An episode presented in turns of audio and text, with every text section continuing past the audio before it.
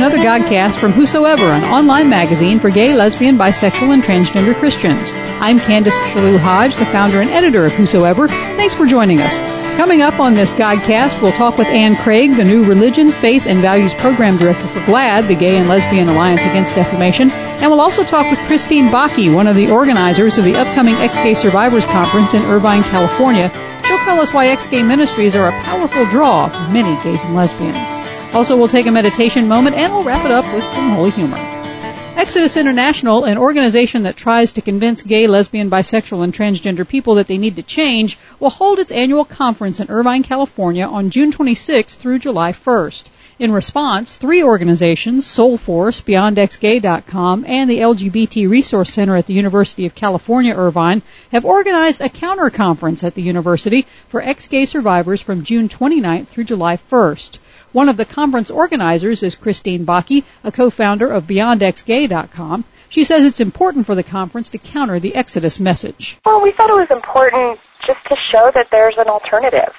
Um, what happened when I was in the ex-gay movement, and I know for many other people, is that being gay, being out, is considered, you know, it's just this horrible lifestyle. Oh, your only choice basically is to live you know, rightly and to be Christian, or you can go out there and do the bars and do all these different things and, you know, who knows, become a drunk, disease drunk or something. Um, and so we felt it was important to say, no, there are other options for you. And also just to, you know, put the question out there, is change really what's needed? You know, the kind of change that Exodus is talking about um, where they say change is possible with regards to sexual orientation. Uh, we just want to put it out there. First of all, why is this necessary? Um, those of us here haven't found it successful, and we would like to counter that, that it's needed. And just to give people an opportunity to see that the, some of the damage that's done and, and hear some of our stories. Now you said something about Christianity in that answer. Um, is this for Christians or not? It's for anyone. Obviously, because of most people's ex-gay experiences have been with uh, type of Christianity, um, there will, I'm sure, be quite a bit of conversation about how Christianity has played a role in this.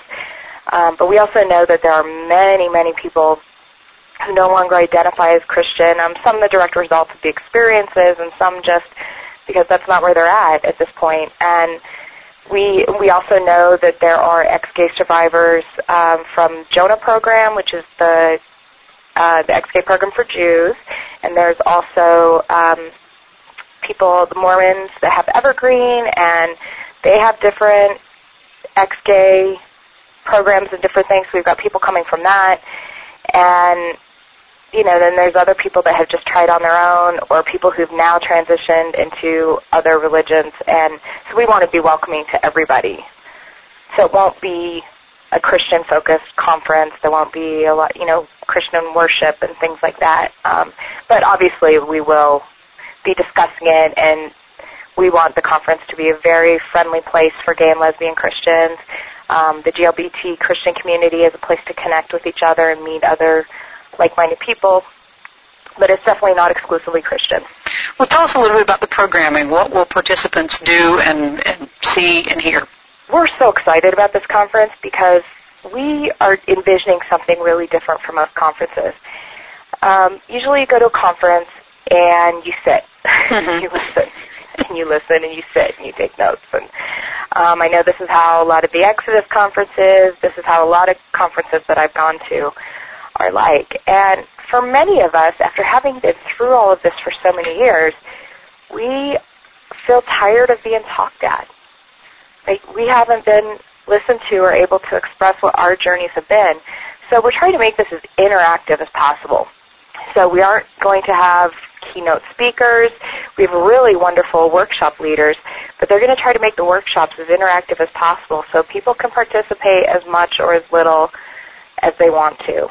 Um, there will be different workshops for people who are allies and supporters, mental health professionals that don't have ex-gay experiences but want to learn more about it, want to learn how to support people, want to learn how to lovingly confront the damaging consequences of the ex-gay movement. And then we'll also have, of course, all the workshops for ex-gay survivors so that people can, we can talk about how to tell our stories, kind of process and unpack what, what those stories are, um, look at ways of moving beyond our experiences, healing from them, and and then it's just going to be fun too because we're going to have uh, Jason DeMarco in concert one night. Mhm. Peterson's going to perform his "Doing Time" in the Homo Nomo Halfway House, and Which is great. It's I so know funny. we're going to have a small film forum um, showing little bits of film. Some of them never before seen. Some will have never before seen footage. Uh, that, that's going to be a part of the Jason and DeMarco concert that whole night as well. So it's going to be fun. It's going to be. It's just going to be. We we just think it's going to be a great conference. So how did this idea come together to, to do this conference and especially as a counter conference to Exodus? I started. I talked to Jeff real briefly last Jeff, year. Jeff Lutes? Yeah, Jeff Lutes. Soul sorry, Jeff Lutes, the executive director of Soulforce. Um, he was here when they had an action at Focus on the Family. I live in Denver, so Mhm. uh, I just drove down to Colorado Springs for that. And you know, we talked a little bit about it, and then he and Peterson really spent a lot of time talking about all of these issues and what's the best way to address the issue of the ex-gay movement and what's really needed. And we felt like what's really needed that hasn't been out there is resources for ex-gay survivors. This was also at the same time when Peterson and I were putting together our Beyond Ex-Gay website, the beyondxgay.com, and that was also the same reason behind that. There are a lot of resources out there that are explaining why the ex-gay movement can be harmful. There's watchdog groups, but there hasn't really been anything for the survivor or information for people who want to really understand it better. All right. So tell me more about BeyondXGay.com. What can people find there? We're collecting narratives, so people's stories, and we're really trying to get a lot of diverse stories. So we have some stories of um, people who've been married Mhm. to former ex-gays. Uh, we have all kinds of stories, and we have poetry page, which we're trying to solicit more poetry and art, and some of it really people have really connected with their ex-gay experience, and we'd love to have more of that. Have you gotten any feedback or any reactions, um, both positive and or negative? Um, you know, the majority of the responses we've gotten have been very positive. Uh, we actually worked very hard to create a certain tone for the site that wasn't um, combative against the ex-gay movement.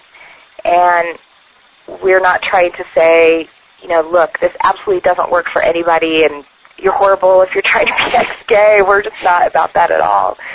Uh, we just want to explore our stories and what other people have done to move through this and um, so there's just a lot of resources, and in the future, what we're actually really excited about pretty soon, we're going to be rolling out um, a profile pe- feature where people can write their own narratives up and choose different parts to be public or not. Oh, And cool.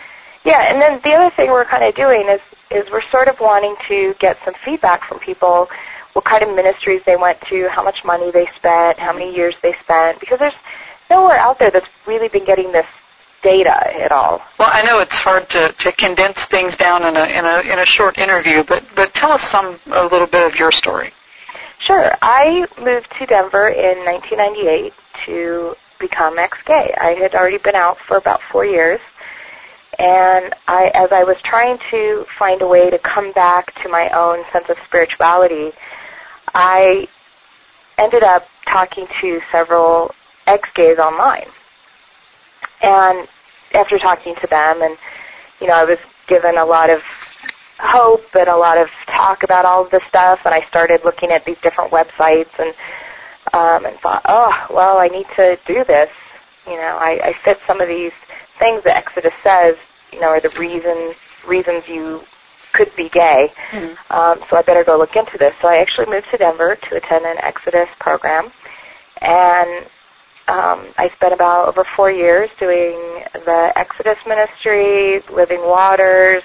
I had um, quite a bit of deliverance work, so you know, casting out of various demons and Wow. Um, yeah, and counseling. I had a lot, a lot of reparative therapy counseling. Mm-hmm.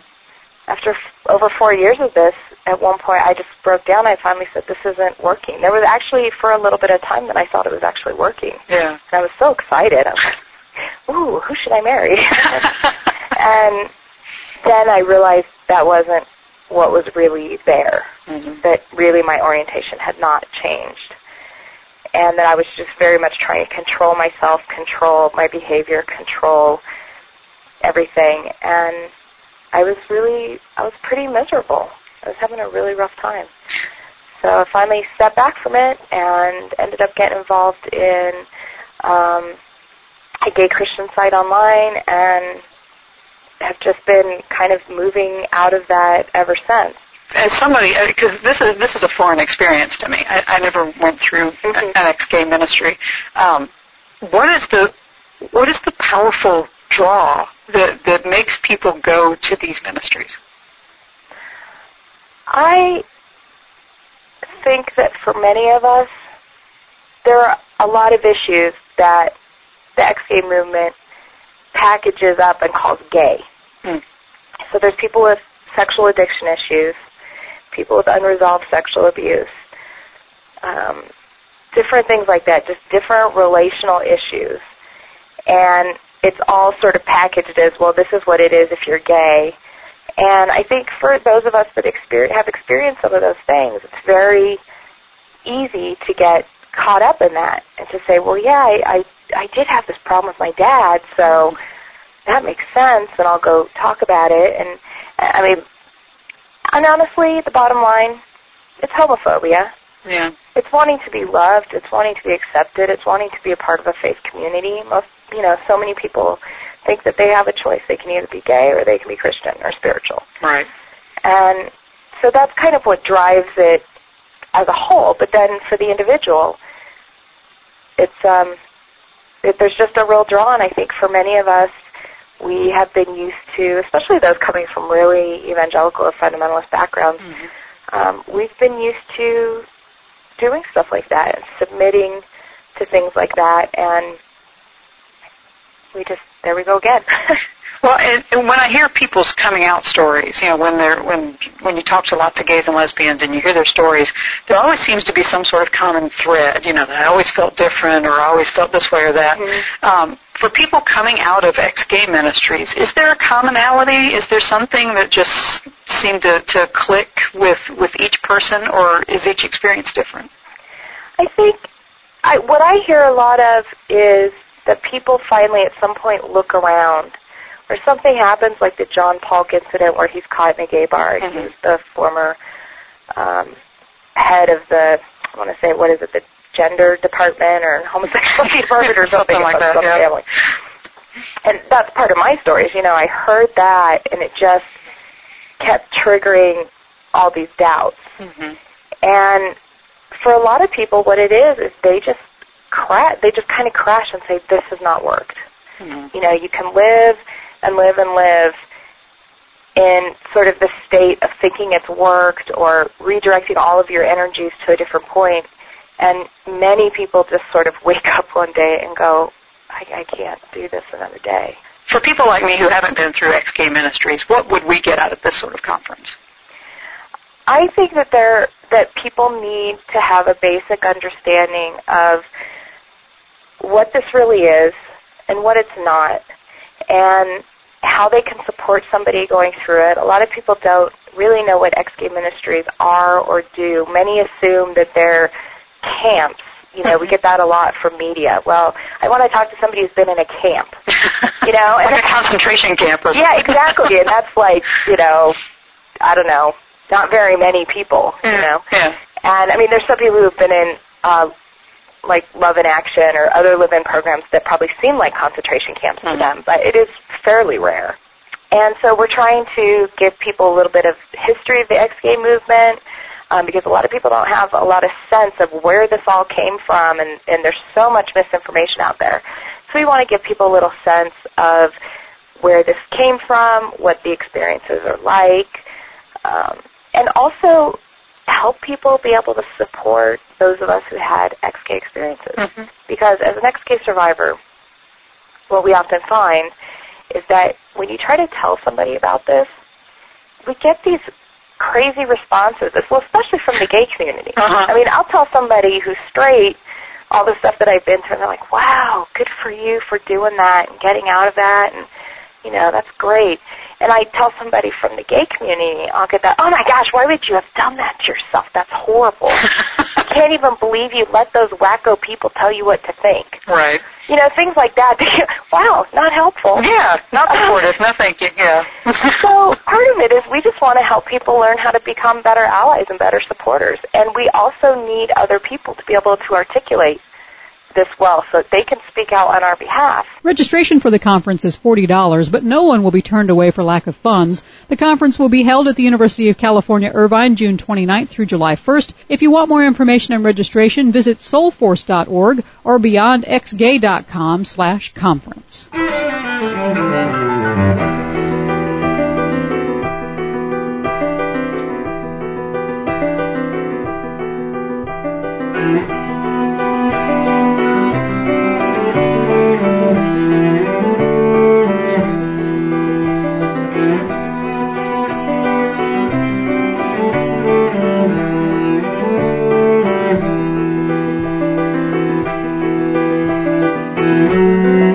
GLAAD, the Gay and Lesbian Alliance Against Defamation, is the latest national GLBT organization to get religion.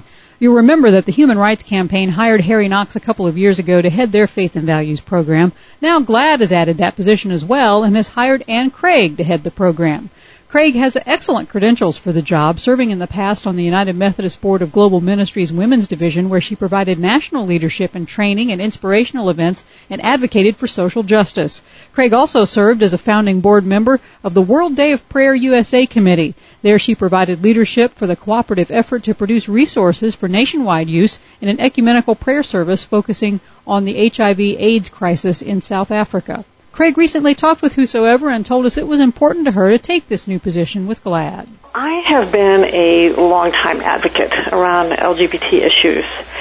Um, it's been one of my passions for many decades now. Um, sexuality is a powerful issue, and it brings up a lot of questions in many of many young people, and I was one of them.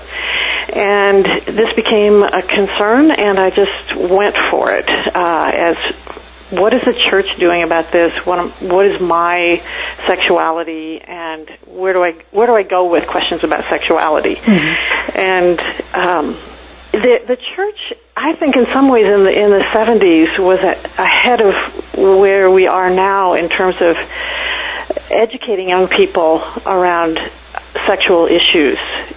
I remember being part of a, a sex education program uh, for leaders in mid 70s, and then the program disappeared. Hmm. Um, so I continued to be interested in all of this, and uh, worked hard in Virginia to found several uh, local LGBT groups um, and friendly groups with. Um, I was all over the place. I was with the Roman Catholics, the Episcopal Church, and uh, the United Methodist Church. We had an affirmation group, uh, a an integrity group, and um, a dignity group, and they were founded sort of in the reverse order with with a whole group of people, various groups of people. And I was working in campus ministry at the time, mm-hmm. and the church I was involved with was Pace Memorial United Methodist Church in Richmond, Virginia, and they had a secular group that met in their church called Gay Awareness and Perspective. So I was learning a lot,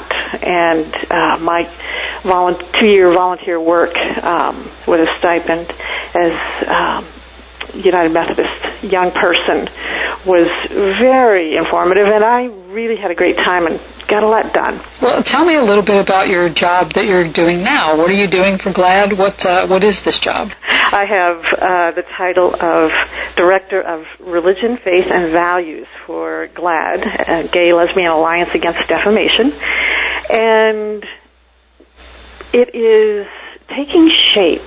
Now, GLAAD has been committed to working with faith communities and uh, LGBT uh, groups within denominations and has already been doing media training and networking and um, decided that it was time to dedicate a full-time position to it, mm-hmm. and they are making it an additional pillar in the strategic plan uh, with three previous pillars, and now there's a 4th mm-hmm. And so the board and the and the leadership in GLAAD is very committed to this and have demonstrated that even before I got here. So it's taking shape. It will continue to involve training and it will involve networking uh, to an even more uh, larger degree. Mm-hmm. I am thinking about creating uh, more support for the constellation of LGBT groups and supportive groups within various denominations to provide some of the media backing and strategic planning that may be necessary when a crisis comes up. So it's going to be actually uh, multi-layered. One is increasing the voice and expanding the voice of LGBT denominational and religious people. It's not just Christian, mm-hmm. but that's my background, so I tend to uh, to relate there just because I know more of the people there. Right. Uh, and I'm expanding my own horizons in that department. Then um, monitoring for defamatory material, mm-hmm. and that's I'm thinking about networking w- with even theological librarians to see if they have any ideas about how the, how to best manage the kind of plethora of religious material. Uh, and that's just print that I'm mm-hmm. thinking about there. Then there's of course the media, the radio and TV with, uh, which is huge. Mm-hmm. So that's taking shape. And, um, creating a climate of acceptance. Right.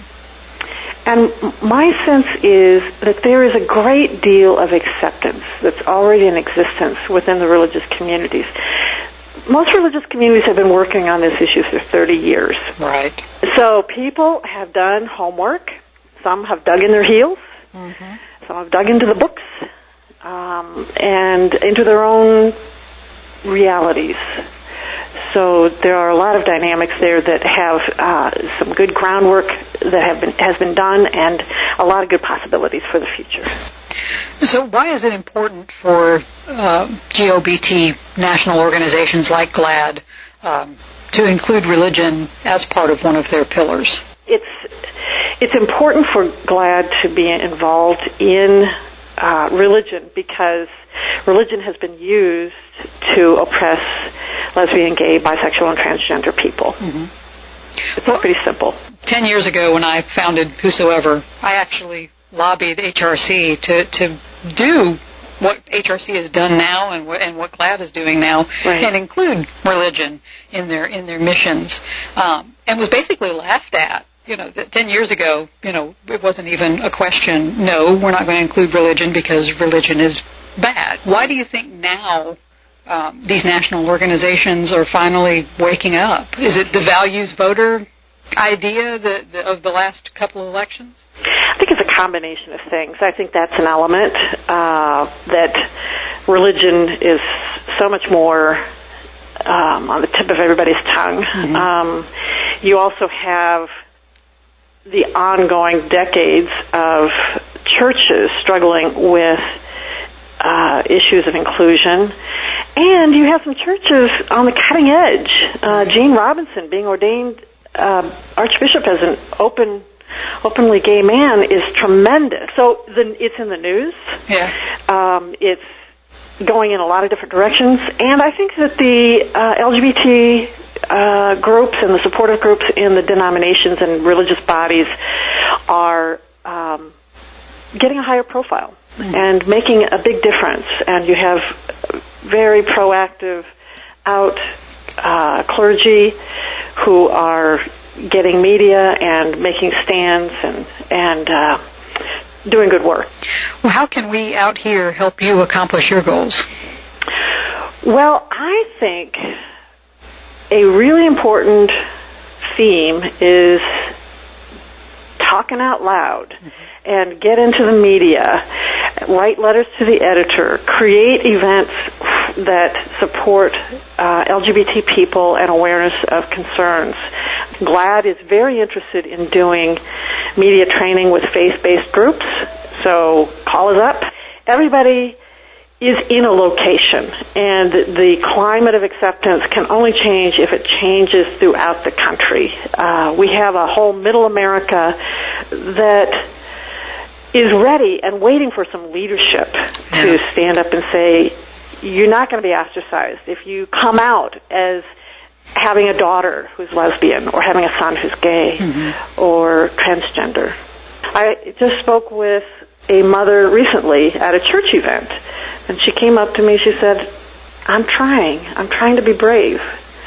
And her daughter's lesbian. Mm-hmm. And she wants to be more public, but she is afraid that in her small town that she will be ostracized because of her daughter. Yep. So everybody needs to start speaking up, and the leaders who are willing to take some risks need to step up. For more information about GLAAD, you can visit them online at glaad.org.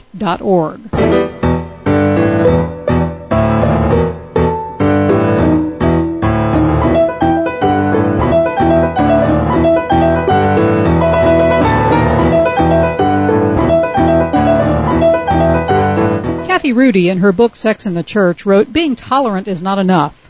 The gospel calls us not simply to put up with each other, but to know each other, find joy in each other, and care for each other's needs. As Christians, we must not be blind to the differences of, for example, race, gender, class, or sexual preference. Rather, we are instructed to learn more about what makes our brothers and sisters different and to build a stronger Christian community based on those differences. I recently received some stickers in the mail that were emblazoned with the words, Teach Tolerance. The stickers featured hands of many colors joined together in solidarity. You know, it's a nice message, but I agree with Rudy. I'm not sure tolerance is enough. Often when we speak up about the practices of the religious right, especially their renewed focus on these ex-gay ministries, we get called intolerant. It's an unfair label, I believe. We've tolerated being second-class citizens in society and non-persons within the church. It's not intolerant to finally put one's foot down when others show intolerance for your mere existence. The ex-gay movement shows the utter intolerance of the religious right. They don't have the drive as Christians to build a community with us. They have no interest in getting to know us. Well, not without trying to change us anyway. They're not truly interested in our needs as gays and lesbians, and they're not interested in learning about our differences and how a community based on those differences might bring glory and honor to God. Instead, they seek our annihilation by making us ex-gay. But you know what? We're not much better. Instead of trying to understand those who are on the religious right, we act intolerantly toward them. Just like them, we want to annihilate the differences between us instead of recognizing those differences and trying to build a community using our differences as a foundation. We should be trying to build a truly Christian community, not despite our differences, but because of them. Our differences make us stronger and unique, and our community will benefit from that and itself become strong and unique. We need to put aside our talk of tolerance, sin, and salvation and instead talk about the loving power of Christ to reconcile everyone despite any difference. Tolerance is not enough. Genuine Christian caring, hope, and love are what we need to bring together the community that humanity has torn asunder.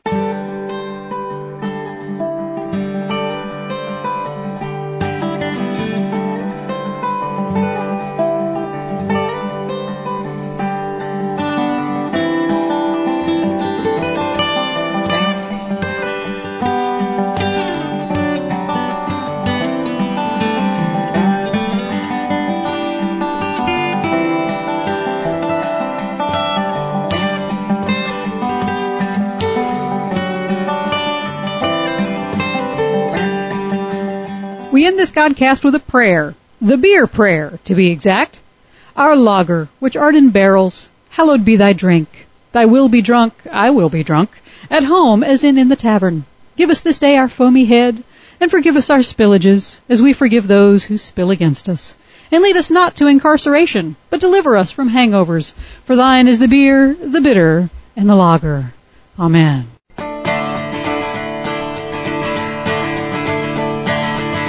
Thank you so much for joining us for the Whosoever Magazine Godcast. We'd love to hear your feedback. You can tell us your thoughts, comments, or suggestions by writing to us. Our email address is godcast at whosoever.org, or you can leave comments at our blog at whosoeverpods.blogspot.com. The theme music for our program has been graciously provided by Adam Kirley. Other music includes samples from Aaron Starks, Hammond and Swan, and Heavy Mellow, all available from Magnatune.com. If you'd like to join the Whosoever community, we have many online groups that you can join for fun and support. You can find Whosoeverans in your area when you join our Rainbow Fish groups. To find out more, go to whosoever.org slash rainbowfish. If you're enjoying our podcast, we hope you'll consider making a monetary donation to our ministry. It takes money and time to produce and broadcast this program, and of course to keep our ministry on the web, where we've been a valuable resource to our community for the past 10 years. You can donate by credit card by going to our website at whosoever.org slash donate, or you can send checks to Whosoever Ministries Incorporated, Post Office Box 727, Camden, South Carolina 29021. Remember, Whosoever is a 501c3 nonprofit. That means all donations are tax deductible. Thanks for listening. We'll hope you'll join us again. Until then, may God richly bless you.